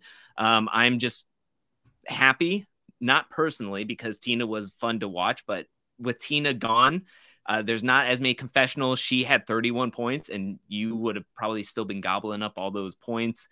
Uh, but, uh, Ayana got twenty-six, and then, um, the other scores that I have are Tech and Brad. Like I said, doubled their confessionals, but they were both like sub ten coming into this episode, and they were able to jump up close to twenty. But we have to see what's going to happen. It's it's week to week. It depends on who's in power, who can win these eliminations. If there's going to be a team win, that's going to really shake up the numbers, I feel. And then who's going to be winning eliminations? Because right now, the past two weeks, I've had three of my players in the eliminations and possibly going and possibly going home in the eliminations, the three of the four players going into the eliminations. And I've only lost one person each week. So I take that as like, I just barely missed some fired shots. Like I could easily have like three people left, one person left, like three people or four people left, but I'm counting my prayers that I only have two people gone. Um, I find that very uh, blessing, especially with Tina, like bowing down this week to Melinda. Yeah, Melinda, Melinda should have been gone there. Yeah. You know that, right? Wins. and, and I'm very proud of Tech, but yeah, it's anybody's game. I mean, anybody, like I said, anybody could get a shot taken at them, easily be taken out of this game. One at one point they're in power, the other point they're pulling a Casey, quitting, and then going straight into the elimination. And it just depends on who's in power and everything. But Uh, yeah, it's very exciting to watch and see all these numbers like fluctuate and everything. But as we get further into the game, I just feel like everybody's just going to start piecing into the season and where their spot is. And then we're going to see the true players start coming forward and uh, be prevalent as we head towards the finals and the back half of the season. So it's still anybody's game. Yeah, and, and it's. I think it's a way better way doing it this way with the um, draft picks that we have than what we did last se- with uh, season thirty-seven, because at least anything can still happen. Even if you've got a slight lead on us there with the amount of people that are still left in the game, wins are going to count for more towards the end here. You know, there's a few people that have not spoken. We know that they're going to have to go into a- the arena pretty soon to defend themselves. Like you said, that's going to shake up the points. So really excited to see how that is going to play out. Now, guys, is there anything we didn't touch on here in this episode that you guys wanted to bring up? I did see Tatiana here in the chat say that her favorite line of the night was, Tina, do you want some green tea? When she got really upset. And there was a lot of different people there, um, which was quite funny. You know, even Jasmine saying, I'm getting too old for this shit. You know, like, there's a lot of people that just seemed like they just didn't want to play game or um, have these kind of fights anymore because they kind of feel like they're past it. Did you guys get that vibe as well, Chantel? Um, okay, with the, the Jasmine, like this is the second time she's kind of like been coming down on Tina for being loud and for being, uh, you know, and for being, oh, like I'm too old for this. We've seen already that she's going to crack. Like, so like the fact that she's playing, like pretending like, oh my God, I'm so much better than this now. Like yeah, Jasmine's coming out to play. I know, I could see it. I could feel it. We've seen it in the, in the previews. Like, I think it's all a little bit of an act, and Can't I don't wait for think- it. Me too. Give me the points. Yes. Give me the oh. points. Oh no, she's never. She's gonna be so good. She's never gonna, she's gonna dance on any poles anymore. But uh, yeah, I heard a rumor though that she even has a little hookup with somebody, and I have no idea who it could potentially even be. That's interesting because yeah. I've heard the other material. people. She's obviously. married, isn't she? Yeah, well, there's a there's a few hookups that are supposed to be happening. I don't know if it's on this season or next season, um, but uh, I recently heard Jasmine is also somebody that might have had a little something going on. But I was like, with who? Everybody else is taken. Or I'm calling it Letarian. Letarian is it. taken already. So already. Uh, yeah, tech oh, money. That's what I was like. Is it like Tech? Is it Tech or Nehemiah? I wouldn't pass. I wouldn't put it past Tech, you know. I definitely wouldn't put it past them. Um, all right. So yeah, that was quite funny to watch. What was your? Oh, you got your green tea? I got my green tea for Tina. I don't want any green tea. I don't want any... I think that green tea saved Melinda. I won't. I won't lie. I think that green tea line really down. saved Melinda. She was very nice to her. So thank you. Might Melinda. be a million thank dollar, you, half a million dollar line that she used there with the green tea. Melinda's not winning this season. You never know. Melinda train. I'm no, on all different types of trains. I got so many tickets. I mean, I do really like Melinda, and I, I liked her in this episode. I felt for her in this episode. I want to see her do well. I love the fact that she's like, still was running it, and it was just like, you know, I really want to show people what I could do. And she's, but anyways, in the end, she's like, a win's a win, and that's true. She got a win in elimination, so I'm happy that that's happened for her. But I could see her going down again, especially since she's on the inferior, you know, side of the house. Um, they have less numbers on that King's Palace. I don't know if they have all the winning players for the dailies, so I feel like they're not going to be in power as much as the other side of the house is. So I can very easily see Melinda going in again. So I don't know Drew how celebrating the next time. Yeah. I was going to say Adrian Tech, Drew celebrating. Tech He's and very Melinda. Happy. First win. Woo! Tech yep. train. Uh, Jess here says that it feels like all of the Ke- all of Kendall's attention last season is going to Jody this season, and that Jody's getting that similar kind of edit that, that Kendall had. Yeah, and I, I can see that as well, definitely. I mean, Kendall's been so quiet this season, but I'm just patiently waiting to see who's going to call her down. Like, do we see a Kendall versus Jody potential el- elimination happening? That could be interesting to watch because, you know, Kendall... she could still win some some eliminations, but she also might strategically be in such a position with Darrell and them. If that side of the house gets the, the power, she might never even go down in an elimination before we get to the finale, because we've only got three episodes left probably before we start going into finale. So um, only three eliminations to avoid. Well, uh, yeah, but I can see, though, like... Nehemiah being like, well, we need a strong girl to take out Tori. Or why am I calling her Tori today? Oh my God. Get Jody. Tori off my brain. Jody. It's Jody. Like, Jody. Tori's rubbing off on you, Chantel. No! next season, no! next season, Chantel's coming in here and she's going to be all about that Tori love. And it's going to be like, no, Tori train. That's, that's Drew. Gonna... Drew's, that's Drew's on the Tori train. Um, Jody, though, they're going to be like, who's going to be able to take out Jody? Who is it? Who is it? Maybe we're going to have to put up Kendall. That would definitely weaken Darrell. Like, they might be thinking in that way, um, for sure. So I could see those two be putting up against each other because they're both the strongest female and women on that side. Absolutely. Um, I do remember seeing in kind of like the previews, I've seen Janelle is down there at one point. Um, and so I'm wondering who Janelle's going to be going up against, which will be interesting since we haven't seen much of her this season. So I'm just a how- quick one on the Nehemiah logic that you're using there. So Nehemiah felt bad about being the reason Tech went home the previous season. He's also the reason that um, Kendall went Kendall. home That's the true. previous season because he called her down when she was safe. So is there a part of him that, and I know he's not playing it for his friends this season, but I, I've got a feeling there has to be some sort of a, a mutual respect. Listen, I brought you in here. I put you in danger when you shouldn't have been in danger. I'm not going to come for you potentially. I don't know the relate. We've never seen the relationship between the two of them, but you know, that might be enough to just make him hesitate um, and taking him down. I think that there's a high likelihood we see Ayana and Jody go up against each other because people are going to look at Ayana as the person to take her out because she's won so many of these eliminations so far. And she's uh, a bit of a juggernaut, you know, it's all about momentum. I don't see that happening just for the sole fact that we were talking about the house splitting up, that if Nehemiah, say, is in power and Jody right. is up on the block or he's putting up Jody, he doesn't want to put somebody who he views as an ally or a number for his side. And if he's very strong with Tech and Ion is very strong with Tech, I don't think he would want to jeopardize one of his numbers. He would much rather throw in Kendall. And to your point, I think there is a mutual respect, but he also sees her as a, a, a, a the opposition. The number is on Darrell's side, and Darrell is now the head of the snake or the three-headed monster, whatever you want to call it. Uh, he's one of a different king in a warring castle, whatever we're doing with this metaphor or alliance names.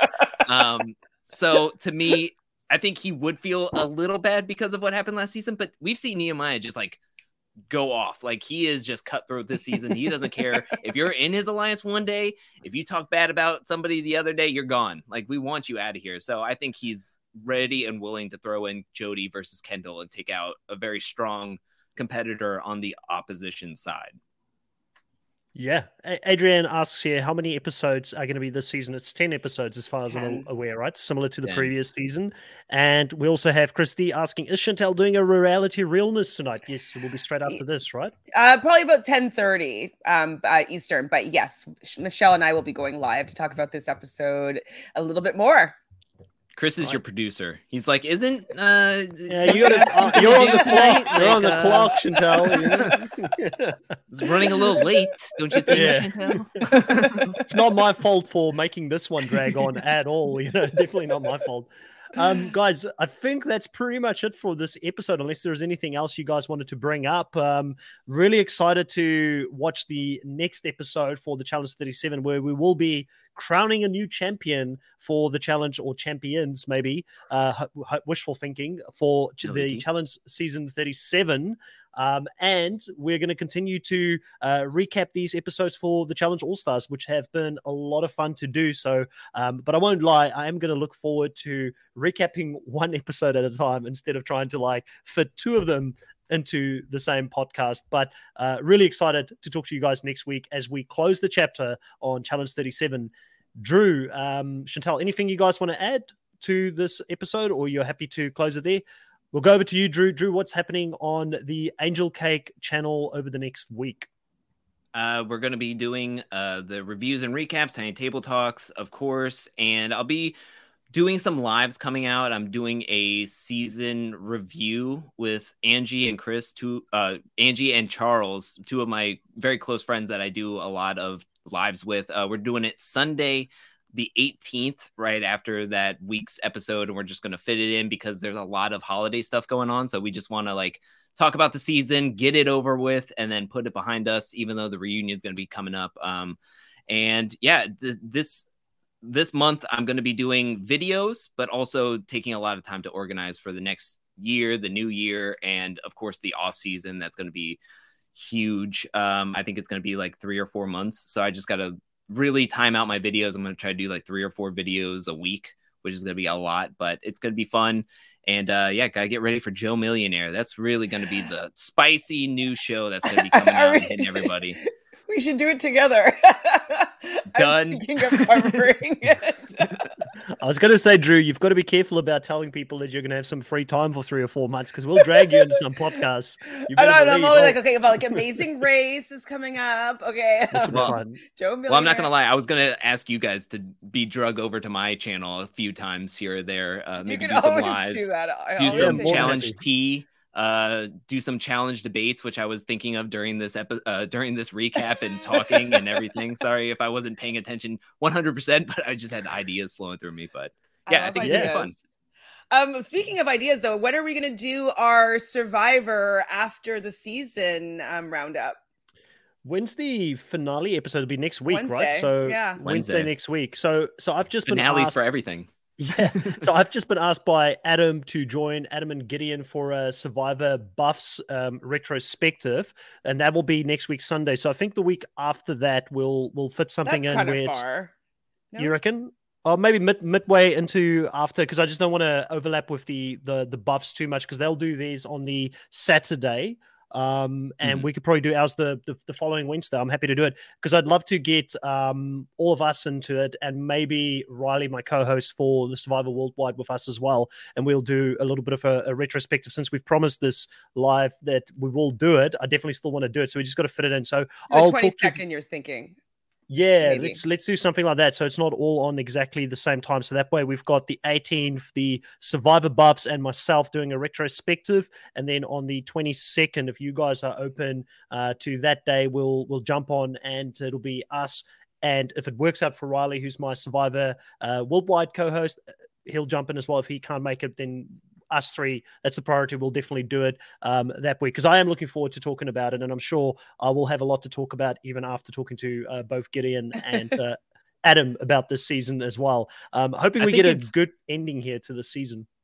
I was going to say, I think it's a good thing that we're taking a few days after the final, because if something crazy goes on, like somebody brings out another hourglass or deal or no deal boxes again, yeah. uh, and that's why three of the last whatever players are left goes and joins the jury, I think I would just need to take that time to like woosah, like relax. I'm calling it now. Someone's getting a... Thing, I'd be so Someone's getting a life shield, and the life shield in the game is going to, even though they get voted out right at the end here, it's going to give them an automatic ticket into season forty-two, and they're going to be the surprise castaway on season forty-two, and they're going to move straight into that season. Before we vote, uh, everybody put your hands in the middle. Jeff is going to do bubblegum, bubblegum in a dish. And uh, if you lose it, you're out. You're not even a part of the jury. Like, I'm just waiting no, for this. Literally musical chairs in tribal council. And, like, they're going to yeah. put the, the music, oh, yeah, yeah, yeah. And, like, everybody's like, going around. And whoever, oh, that's person out of the game. And even if you win immunity, you're you don't have it. You have to keep going around. Like I, yeah, I broke yeah. an hourglass earlier. Doesn't today. mean anything to win immunity anymore. Chantel, over to you. What do you have coming up on Reality Realness with three S's uh, over the next week? Everything is wrapping up, which is going to be nice to be able to like maybe take a little bit of a break and see what like my how I want to enter in twenty twenty-two, um, which I can't even believe it's twenty twenty-two. I thought last week was like twenty nineteen. So I don't know where the last two and a half years or two years have gone. I have no idea. Um, but I am going to be doing a wrap up on The Bachelorette. So Wednesday at six p.m. Eastern, Tanya and I will be talking about uh, who Michelle picks. And, the, you know, after the final rose, all that jazz. Then we're going to go live after the challenge. So I'm not competing with anybody going live after Survivor. We're going to do the challenge. So I don't know if anybody will be on watching with us, but then we'll do on Thursday. We'll go live at seven p.m. for us to do on Reality Realness, um, our recap of the finale episode of Survivor. And then back here with you guys on Friday talking about the finale episodes and episode six of All Stars. And that, I think... is it? I might at some point throw in an entire recap of the most recent season of Selling Sunset with my best friend Anna, who she's like, and she's an actress, so she's like kind of like a, she's I don't know, she's a famous, a famous actress, whatever, but she never watches reality T V. So we're gonna see if we can get her to watch Selling Sunset with me, and then um, come and, and podcast for the whole season. So that might come out within the next week, which will be kind of fun. Nice. Nice. So yeah. Staying busy here right until the end of the year, right right up until Gotta. Christmas pretty much, you know, and um, it's the same for us. So here on Reality Pop, you know, we've got um, the Survivor Season forty-one that's wrapping up. Like I said, I will be um, on the podcast to do the retrospective with Adam and Gideon on Saturday next week, and that should be eight p.m. Um, Eastern Standard Time. But prior to that, I will also be back on the Friday, eight p.m. Eastern Standard Time with these guys to talk about everything on the challenge. And also have a look out for Drew, who's been doing the Survivor Hot Takes that's dropping every week as well. Um, and we will still be around uh, going into the holiday period here to talk about the Challenge All-Stars as we finish the rest of the season. Um, really looking forward to that. Should be fun to talk about one episode at a time. It's been a hell of a busy year, but uh, we've got a lot coming up here on Reality Pop for next year as well in twenty twenty-two. So stay tuned uh, for that. Hopefully more events, more shows to, to start joining in on the Reality Pop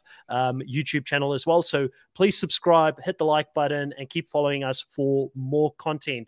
As always, guys, everybody that was in the live stream here asking questions and being very active, we thank you very much. It's great to see the same names pop up every week here um, with us as we talk about the show that we love to watch and talk about. Uh, see you guys next time again on the Challenge Insiders. Goodbye.